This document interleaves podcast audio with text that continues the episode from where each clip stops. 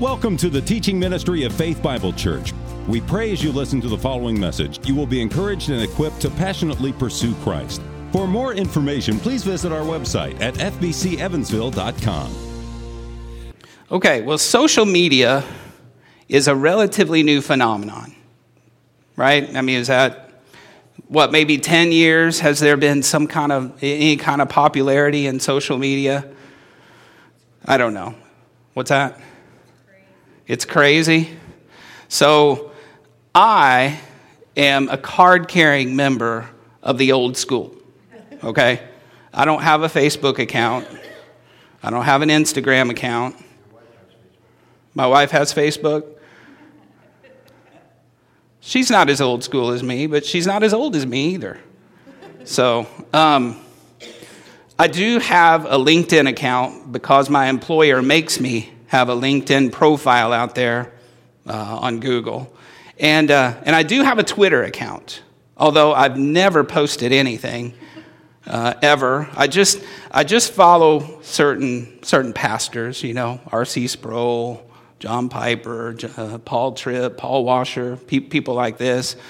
Um, but one of the things I think is interesting about Twitter, and I'm going to get a little sidetracked here, is did you all know that Spurgeon tweets? Spurgeon tweets. J.C. Ryle tweets. Okay?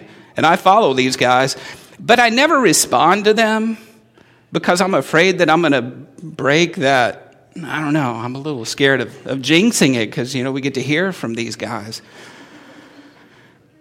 But anyway, anyway, my, my point is this is that social media, in, in some regards, has brought us closer as people, at least globally, right? Globally, we had a young man staying with us who lives in Italy, and I can just text him or email him, and, and he gets it instantaneously. So I am, I am well connected to him, okay?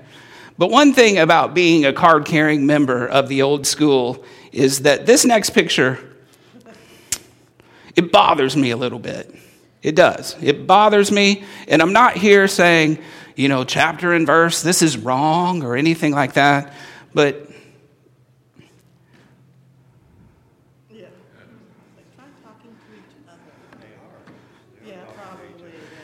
yeah, they may, they may, and, and we're debating up here whether they're actually talking to each other or not.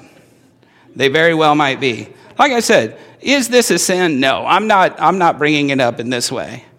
But I'm saying this is some of the phenomenon that is social media and, and some of the things that old school people like me just kind of have to deal with, right? So, having said that, does this seem like we're better connected? Does, does this seem like we're better connected? I don't know. I'm going to argue that we're not. And the reason I'm going to argue that we're not is because, based upon a few studies, articles, different things that I've read, the, the younger generation is probably more into social media. And, and not only into social media, but we also have this that we can carry with us and have these means with us all of the time. Okay? But, but in various articles that I've read, and again, these aren't the Word of God, but the loneliest generation is the younger generation. The loneliest generation is the youngest generation. Okay? Am I saying this is the reason? No, I'm not saying that, but I'm just saying it's, it's, it's kind of a fact. We were made for intimacy. That is one of the, the ways in which we were created. Think about one of the first things that God said to Adam or about Adam when he was in the garden. He said, It is not good for what? It's not good for man to be alone. So Adam had no companion that was suitable for him amongst the created animals. And so God, in his grace, created out of Adam's rib, woman, to be that perfect helper, to live in intimate union with Adam. Okay? Not, not only does the Bible tell us that, and I'm going to get a little bit silly here, but doesn't society tell us that as well? Society tells us this. So, Batman had Robin, right? It was uh, Batman did not fly solo. You know, they were solving crimes in dialogue and collectively together. Same with these guys. I mean, they were solving crimes, weren't they? Shaggy had Scooby.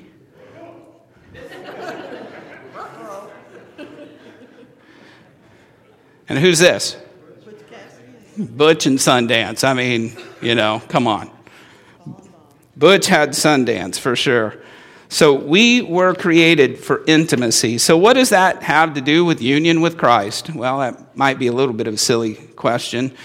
But what is one of the pictures that we have of union with Christ? I, I said there were four metaphors that the Bible talks about bride and bridegroom. Bride and bridegroom, meant for intimacy. Marriage is something that is intimate. So, union with Christ depicts this to his church, that he is united intimately uh, with us, with his church. What does the word Emmanuel mean? God with us. God with us. So, this morning, to demonstrate how union with Christ gives pilgrims like us hope for the journey home to the celestial city, you know, my John Bunyan reference there. We're going to look at four things, and these are the four things that are on your handout, okay? All right, so where is Christ right now? What is he doing? What is our position in Christ? And how does that give us help? I'm sorry, I'm going to try to fix my collar here. How does that give us help? How does that give us help? You know, so uh, to, the answer to the question of where is Christ right now, I think there's a little precursor to that, little precursor to that in, in Isaiah 50, uh, 57 15. It's a, it's a, it's a fairly well known passage. But God, through Isaiah, is saying, I dwell where? In the high and holy place. So, and also with him who is of um, a contrite and lowly spirit. So, so here is God speaking through Isaiah saying, There's two places that I am. And he said it from the high and holy places. He says, This is where I dwell. I dwell up here. There's another place I dwell. It's with those that are of a lowly and contrite spirit. Okay? So, point number one where is Christ now and what is he doing? So, Christ still owning his physical, earthly, human body, still hypostatically united in two natures. So, truly God or fully God and truly or fully man still united together. So, in these two natures, where is he? So, spiritually, because he is God, where is he? Spiritually, because he is God, where is he? And let me phrase it in another way. Because his deity is a spirit, that nature, right? God is a spirit, infinite, eternal, and unchangeable. Where is God? Where is Jesus? Everywhere. Is there anywhere? He's omnipresent. Okay? Did he not say this? If he, you know, behold, I am with you to the end of the age. Where two or three are gathered, there I am among them. So spiritually, he's omnipresent. But physically, where is Jesus? Seated in heaven at the right hand of God the Father. So that is where he is physically. So, why is he there? And what does it mean for us? Those are just questions, rhetorical. I'm, I'm going to try to, to walk through those and answer them. So, here's another question Where is heaven? If he's in heaven, seated at the right hand of the Father, where is heaven? West Virginia, that's almost heaven, Dan. That's not quite heaven.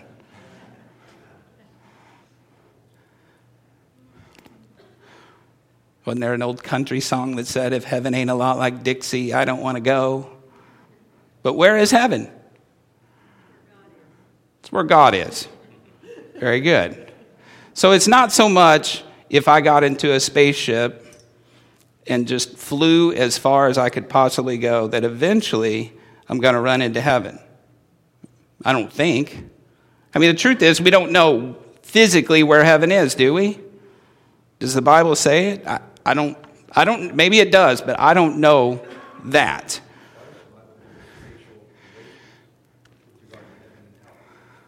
Why does the Bible give us spatial relations with regard to heaven and hell? I, I think probably just to say that they're two distinct places. Is that what you mean? Anyway, I'm going with Mary Ann's answer. Heaven is where God is. Heaven is a real place, and um, it is a place where God dwells. It's where His glory permeates everything. Do you remember when Stephen was being stoned? What, what happened? He looked up into the sky, he looked up into heaven, and there, what did he see? Saw the glory of God, and he saw the, the Son of Man standing at the right hand of the throne.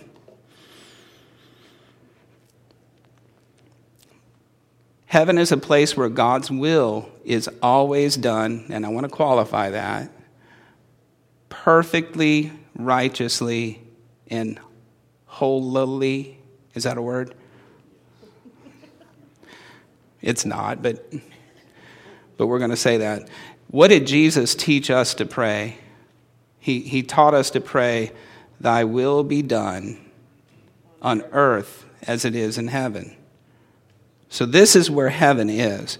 So, nonetheless, we know, we don't know where heaven is, but we know that it's the place where God dwells. And we know that Jesus is there and he's seated at the right hand of the Father. But why? Why is he seated there? We know that, I mean, I, I think most of us know that's a position of, of dignity and honor, right? That's one of the things, the reasons he's there. But in being there, here's my answer. He is, he is executing, as the old Westminster Confession of Faith would say, he's executing three offices. What are those three offices?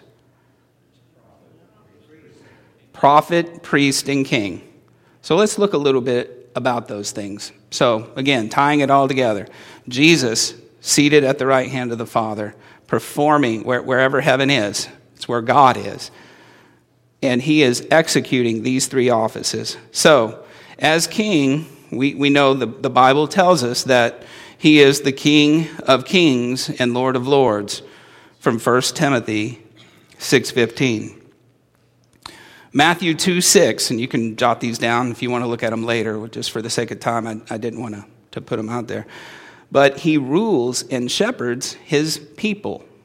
That's what a king does. He rules. And not only that, he is a conquering king. He conquers sin in his people.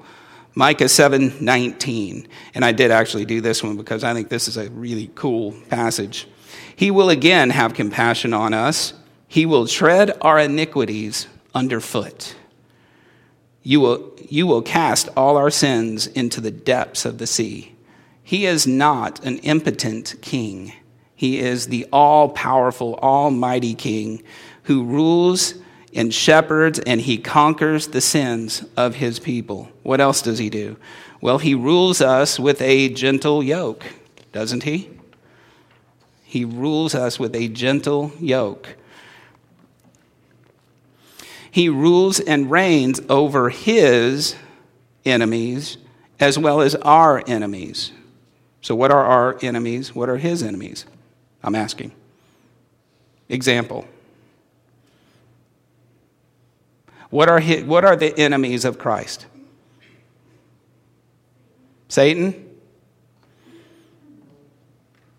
Pardon? The world.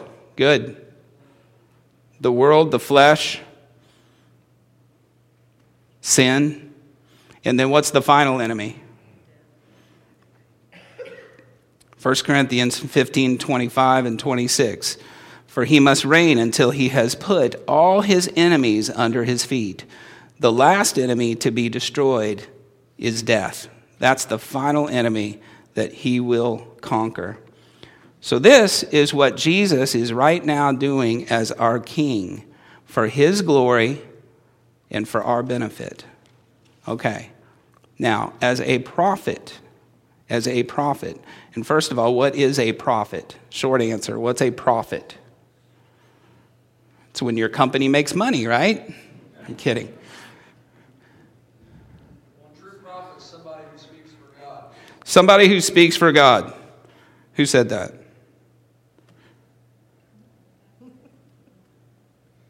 I'm not, I'm not trying to, to, to embarrass you. I, I'm just saying, man, that was a good, clear answer. I heard you. That's exactly right. Somebody who speaks for God. Yes, Rick? One who testifies the gospel. Yeah, that's a word from God, is it not? In our completed canon, especially. Yeah, so, so Christ, as our great high prophet, reveals to us by his word and spirit the will of God for our salvation. That's the, the prophet that Christ is. Remember what the woman at the well said? Sir, I perceive you are a prophet. Well, she was actually insightful there, wasn't she? Luke 24, 44, and 45 tells us this about, about uh, Christ's office as a prophet. Then he said to them, These are my words that I spoke to you while I was still with you that everything written about me in the law of Moses and the prophets and the Psalms must be fulfilled. Then he opened their minds to understand the scriptures. This is giving us a snapshot of, of Christ, a little microcosm of his office as a prophet. And as we said, as the great high prophet, we said this last week, that he becomes to us wisdom this is the wisdom of Christ that's imparted to us by his word and by his spirit. One of the greatest things that Christ teaches us is that this world is temporary, right? This world is temporary. It's not, it's not going to last in its current state. Uh, James calls it a mist or a vapor. Here's what, here's what uh, Paul said about it. So we do, do not lose heart, though our outer self is wasting away, our inner self is being renewed day by day. For this light momentary affliction is preparing us for an eternal weight of glory beyond all comparison, as we look not to the things that are seen, but to the things that are not seen, or that are unseen. For the things that are seen are transient, they're, they're temporary but the things that are unseen are eternal. This is one of the great things that Christ reveals to us in our souls. So, our position in Christ tells us that also that the things of earth are temporary, and uh, we'll actually circle back to that um, in the next point. Okay, so Christ, the third office is that he is our great high priest. So, what's the difference between a priest and a prophet?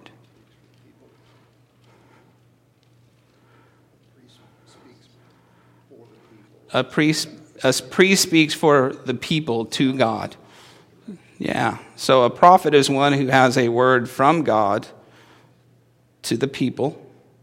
And a priest is one that has a word from the people to God. Okay? So Christ is our great high priest. This office has two parts to it. Okay? Two parts his obedience, both active and passive, and his intercession for us. Okay? So, what is Christ's active obedience? What is his active obedience?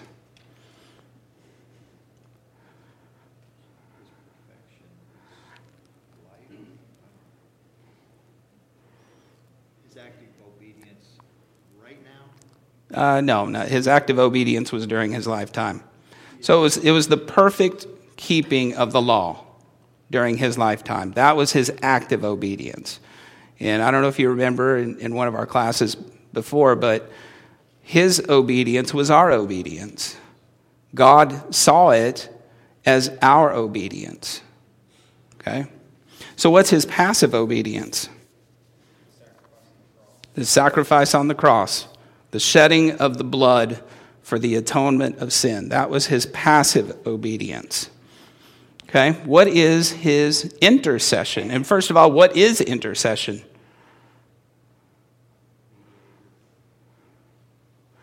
Mediator, okay. I think, think the definition would be this is to make a request on behalf of another to make a request on behalf of another. So, this is the office of our great high priest, Jesus Christ, to make a request on behalf of another. So, what qualifies Christ to stand before the Father, as John Flavel, the old English pastor, said, this indignant deity on our behalf is what? What qualifies him to stand there before? His active and his passive obedience. That qualifies him to stand before this the indignant deity, the consuming fire that is the Father. This is what qualifies him to do that. And uh, if, you're, if you're taking notes, Hebrews 7 26 and 27 is a good place to see that. So, just a little summary here. So, where is Jesus and what is he doing? He is in heaven, seated at the right hand. He is ruling, reigning, defending us as our king. He is conquering our enemies. He is subduing our wills. He is teaching us by his word and spirit. He is pleading his merits, making continual intercession to the Father on our behalf. Now, this has been a little factual, a little theological, but isn't that just awesome? Isn't that just, it's, it's like too good for words. Can this really be true? Is this really true? Yes, believer, this is really true. He is not a passive Savior, He's very active on behalf of His people. So He is bodily in heaven, but spiritually united with His saints. That's part of the union with Christ that we have is we have a spiritual union with Christ. Remember, behold, I am with you always until the end of the age. That's a great promise to cleave to. He is with us. And as uh, we've been saying, union with Christ uh, is how he dwells with us and we with him. It's how we have communion, how we have fellowship with him. Okay, so the next point on your outline. What is our position in Christ? What is our position in Christ? Well, we've talked about that we have a new identity, we have a new name. We've been baptized into the name of Christ Jesus. Romans chapter 6 tells us that we live in a new realm. We live in a new domain that is free from the dominion of sin. We no longer live in Adam, but we live in Christ. This is a new realm. Again, sin no longer has power over us, although we don't always feel that way, for sure.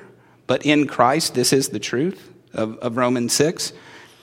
But positionally, what we see is that we are raised with him. So he, he raised us up with him, meaning the Holy Spirit raised us up with him and seated us with him in the heavenly places in Christ Jesus. That's our position. Now, are we there right now? I see all of you here. Spiritually, yes, spiritually. So Christ bodily is in heaven. Spiritually, he is omnipresent. We bodily are here, body, soul, but spiritually, our place is in heaven. We're not there yet. We're not there. We have not crossed over. But we are seated with him in the heavenly places. And if you're going to ask me to explain it, I, I don't know that I can. Just being honest with you. But I know that that's what the, the Bible says. But it certainly does have implications to the way that we think, doesn't it? That we are seated. In fact, uh, we'll look at Colossians 3 in just a little bit, and, and that will kind of give us some, some ideas as to how we are to think about this. So in Ephesians chapter 2, um, verses 1 through 3, we are dead, right? We can't get more dead than how Paul describes us. We are spiritually dead. And then verse 4 comes around, but God, because of his love, because of his mercy, has joined us with Christ. One of the other unions with Christ that we have, not only spiritually, but vitally, we have life because of our union with Christ. That's what we see in Ephesians chapter 2. We have this life. So, God gives us this great love, unites us with Christ, and there's this kind of resurrection that happens, right? Just like he said to Lazarus, he said, Lazarus, come, Lazarus, come forth. And what did Lazarus do? He came forth.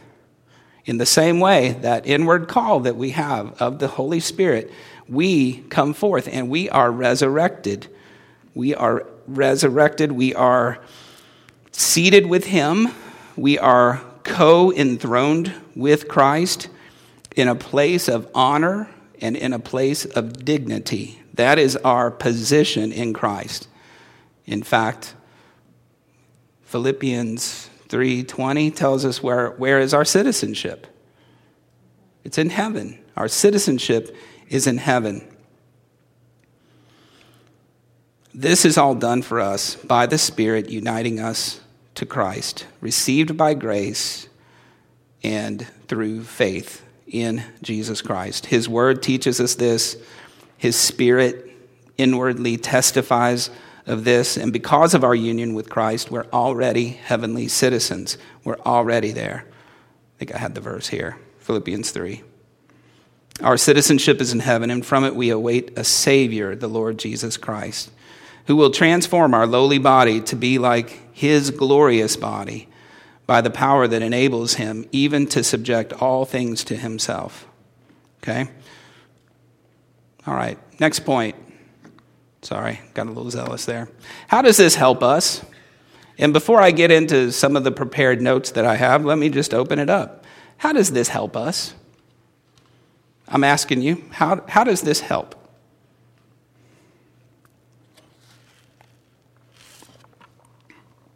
John Rose.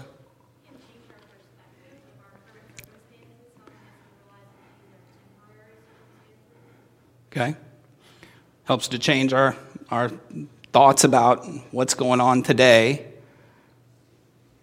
How else?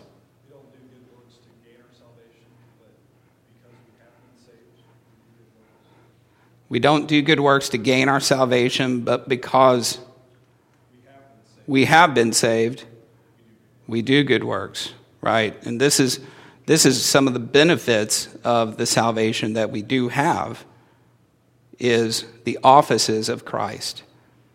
What else? Kathy. Everything that goes on in our life is there to prepare us for our heavenly home. Yep, everything that goes on in life is, is making preparation. We're, we're actually to count trials as joy, right? How many of you had joy this week? Absolutely.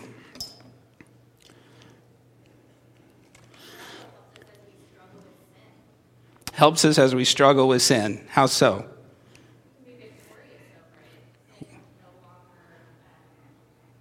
Has dominion over us, right? It really doesn't. And that's, that's what I was referring to with the, the Lloyd Jones illustration is it's like a person who lived in a field on this side of the road where sin and death reigned, and we've been transported to this side of the road. This side of the road, this field has no power over us because that's not where we live. We don't dwell there. Our dominion is over here. This is, this is our domain, is over here. Okay. Pardon? We have something to hope for.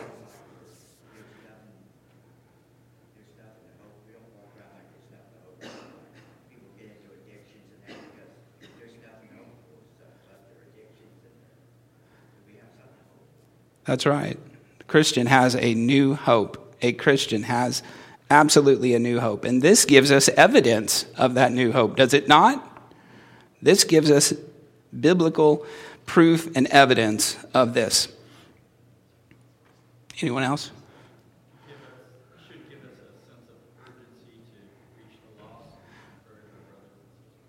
That's right. We have a, we have a story to tell, don't we? We have a story to, to tell others about. I mean, this is, this is gospel grace, without a doubt. Anyone else? All right. Well, here's some of the thoughts that I had and, how this can help us. Meaning this, and I mean very specifically that J- Jesus uh, is enthroned, seated at the right hand of the Father, performing or executing these offices. That's what I'm talking about most specifically. So here's how I think they can help us. Is first of all, he blazed a trail for us. He blazed a trail for us. And we're going to look at Hebrews chapter 4 for this. Since then, we have a great high priest who has passed through the heavens, Jesus, the Son of God. Let us hold fast to our confession. Let us hold firm to our faith. Let us hold firm to this. So, he's passed through the heavens. There you go. He, he ascended bodily into heaven, going before us directly to the right hand of the majesty on high.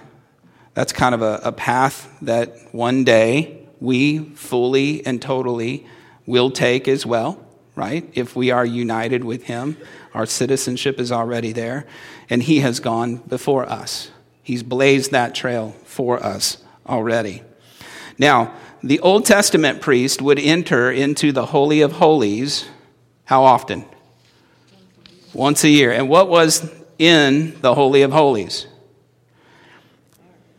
The ark, what else? Pardon? God's glory, God's presence was there once a year.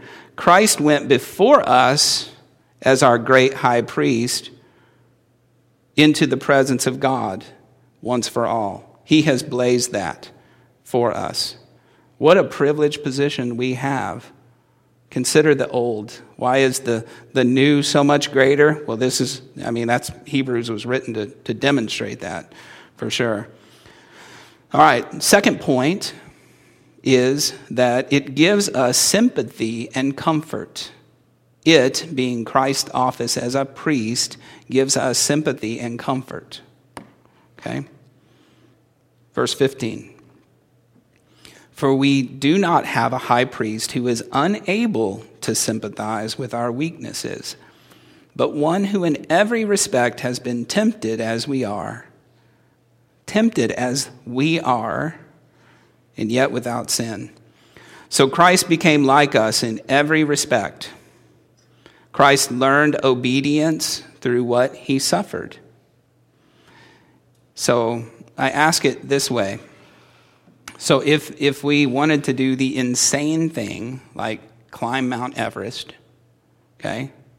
I'm not going to say it's insane, but to me it is. My old body. If we wanted to climb Mount Everest, what kind of a guide would we want? Somebody had been there before. How would that help? What's that? Knows how it's done, knows what the pitfalls are. This is Christ. He knows the way as well, doesn't he? Our, our guide, our Sherpa up, up Mount Everest, he knows the way. Christ knows the way. He knows the temptations that we face. Now, one problem in the Christian faith that, that we can kind of run into, I think, with, with Christ's sympathy uh, toward us is well, how does he really know? Because he never sinned. How does he know my struggles? How does he know my temptations? Does anybody think that way a little bit? Don't raise your hand. Can, can we can we kind of say that? Well, he doesn't know my temptations. I, think that I think that I think that we can fall into self pity Self pity. and and forget this very truth and forget the the agony that he went through in Gethsemane or the multitude of temptations he went through in the wilderness and mine through the rest of his life. Yeah.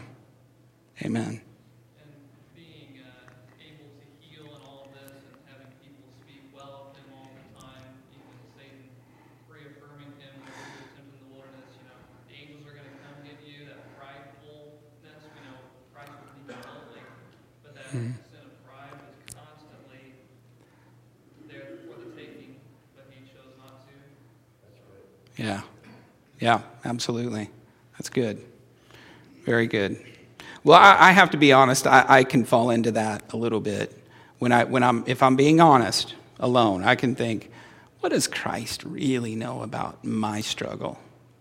Last week, last year. What does he really know about it? Because he never he never fell into sin the way that I do.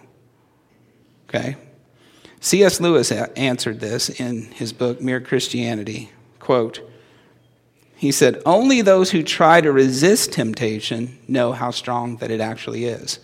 And his illustration is this After all, you find out the strength of the German army by fighting against it and not by giving in. So Christ knew the strength of temptation, the power of temptation. He was tempted just as we are tempted, and yet without sin.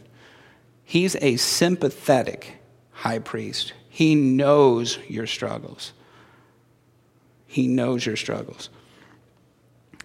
The third thing is that it gives us confidence. Verse 16. It gives us confidence. Let us then, with confidence, draw near to the throne of grace that we may receive mercy and find grace to help us in our time of need. When we come to the throne of grace, do we find a gloomy God like you again? Is that who we find there? No. No. He sympathizes with our weaknesses and he gives us the confidence to draw near to him because of unending grace, because of unending mercy, because of the forgiveness of our sin once for all in our Lord Jesus Christ. We can also draw near because Christ ever lives to make intercession for us. Hebrews 7:25 tells us that. He ever lives for that. Again, Christ isn't like oh, I got to go make intercession again. Here's the prayer. Here's okay, I'll do it. I got other things to do. No, he lives to make intercession for all of us. He lives for it. Like I'm, I'm stereotyping a little, but like some people live to go shopping, and some people live to go fishing or hunting or watch football. You, you see bumper stickers like, like that, you know, all the time. This is what Christ lives for. He loves it. He loves to make intercession for us. He is not like uh, an old saying I heard a mule looking at a new gate. Okay? He isn't. He isn't.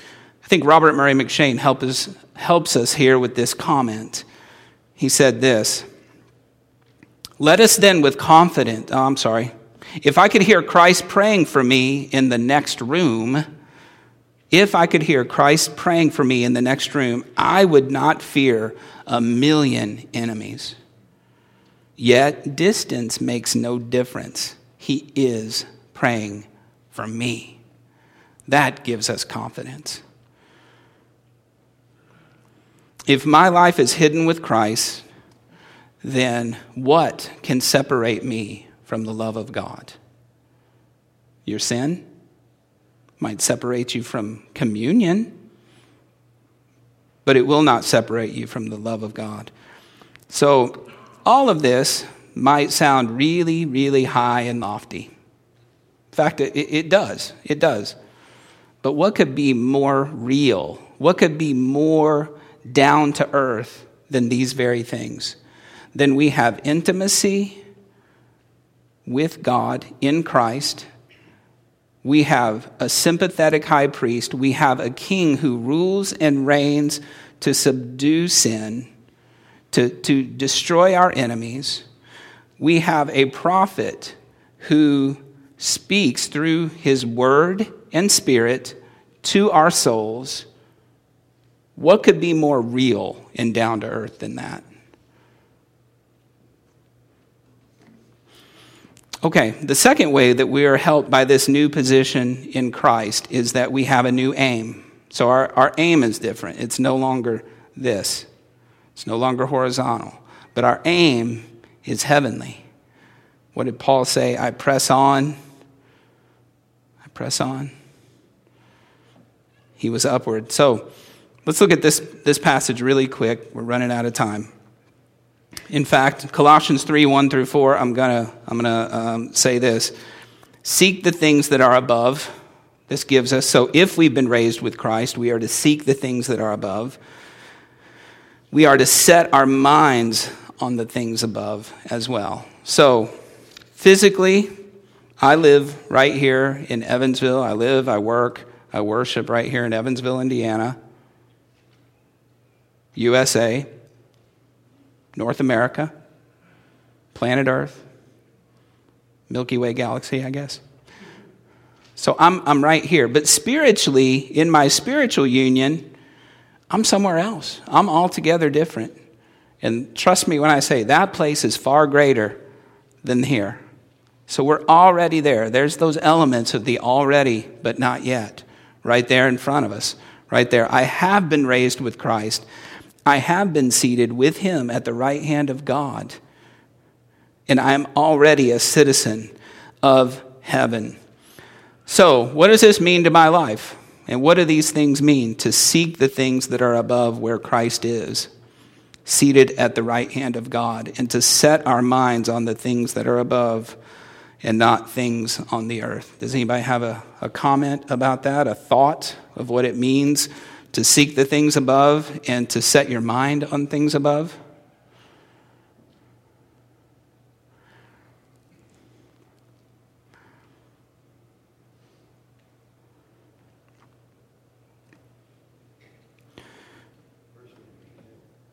Pardon me? It would be Him, meaning Christ. The first thing that we ought to think of is Christ. Very good. Yeah, I would agree with that. Here's what uh, Bible commentator John Eadie said about this Whether the things above be a fuller glimpse of heaven, a higher preparation for it, or a sweeter foretaste of it, whether it be to learn its songs, reach a deeper sympathy with its enjoyments, or realize a living unity with its population. Still, Christ at God's right hand enjoys a special preeminence, as Brother Dan was saying there, as those attainments are from Him. And the song, the service, and the inhabitants of heaven have Him as their object or as Lord. That was a whole lot of archaic language and, and lofty speech. I, I get that. I had to read it two or three times to, to really grasp it. But, but consider a couple of things that he said. Seeking the things above would be a fuller glimpse of heaven. How does that help us in our trials? It's only temporary. It's only temporary. And it's preparing us to have a better glimpse, a fuller glimpse of heaven. It's preparing us for it. It's given us a sweet foretaste as we think about what's going on in heaven right now. There's no sin, there's no presence of sin there. We have that to look forward to because Christ is there. Christ is there as our prophet, our priest, and king. Okay, a couple of weeks ago, uh, I, I gave you this quote from Sinclair Ferguson. So I want to close uh, with this and then maybe just one thought uh, on it. I told you I keep two quotes in my phone, and this is one of them that I constantly remind myself and, and, and try to go back to. From the New Testament's point of view, those who have almost forgotten about their own spirituality, okay, my duty, because their focus is so exclusively on their union with Christ. And by the way, there's nothing wrong with duty. We are called to duty. But anyway, their focus is so exclusively on our union with Jesus Christ and what he has accomplished are those who are growing and exhibiting fruitfulness. Only where our piety forgets about itself and focuses on Jesus Christ will our piety, nourished by the ongoing resources the Spirit brings to us from the source of all true piety, our Lord Jesus Christ. So, is Christ our heavenly position in Him and our union with Him the aim of your focus? Is that what you're focused upon? Is this what you're focused upon, uh, setting your mind upon these things? So uh, I close with this, this verse from Psalm 37 4. Okay? So all of that, 50 minutes of, eh, you know, we, we've been in some high and lofty places. Um, Think of this. Let's just narrow it down to this. Are you delighting yourself in the Lord? Is this where you find delight? Or do you only delight when He's good to you, quote unquote? When things are going well? Are you delighting in Him? So, Psalm 37 4 Delight yourself in the Lord, and He will give you the desires of your heart. Any questions? Comments? Okay? Let's, let's close in prayer. Father, again, we praise you for the gloriousness of your great salvation. May we not neglect to go deeper, to go more fully, to fix our eyes upon things above and not things on earth where Christ is. God, this isn't lofty speech, this is your word we find ourselves so, so encased in the moment. We find ourselves so encased in our trials, our difficulties. God, you've already answered all of those things. You've placed us in union with your Son, and He is ever interceding for us. We thank you for that. God, we pray that you would be greatly praised from the hearts and the lips of your people this morning. We pray that you would help us to do that well and to do it rightly, and that you would be pleased. We pray all this in Jesus' name. Amen.